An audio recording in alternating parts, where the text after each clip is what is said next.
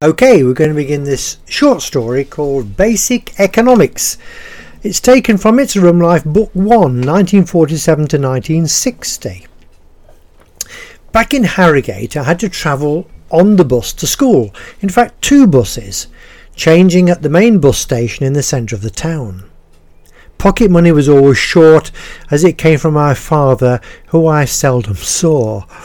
I did he did ensure, though, that I always received the Eagle comic by post every week, right from the very first issue, the highlight of my life. I soon learned that if I was quick enough at the bus station, I could catch a different bus from town to school.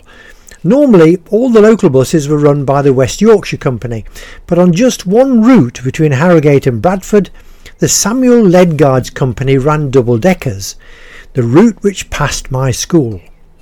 I could save a halfpenny on each journey if I could catch the Ledgards bus.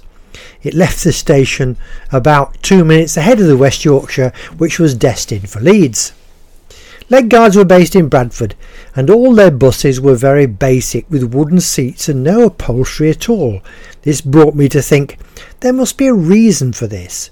Perhaps folk in Bradford were not used to the comfort of upholstered seats. I'd only been to Bradford once with my mother when she worked for a charity as a fundraiser and had an office in Bradford. My recollection of the city in the late 1940s were one of smoke and grime, but that office on Great Horton Road gave me my very first introduction to Boy Scouts. I'd found a cast off book with no covers discarded in a dusty corner of the office. I read it avidly and cherished it for years. This was a very early, fully bound copy of Scouting for Boys.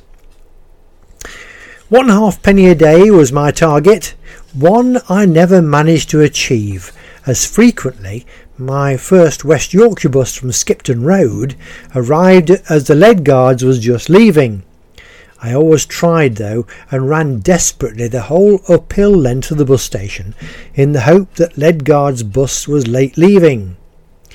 These early problems with my budgeting as a six year old helped me get over even bigger problems in later life. Sundays in 1950 were sacrosanct. Only reading and painting or such like was permitted. Noisy games were taboo, and of course, those noisy garden machines that plagued us now on a Sunday were a long way off being invented.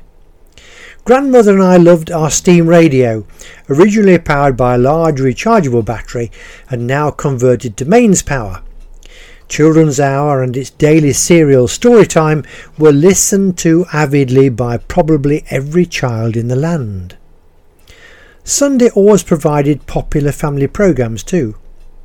The episode of the ship Flying Enterprise being wrecked off England's south coast and the heroic effort of tugboat Turmoil and Captain Kurt Carlsen were on the radio every day for a week or more, until the ship eventually sank.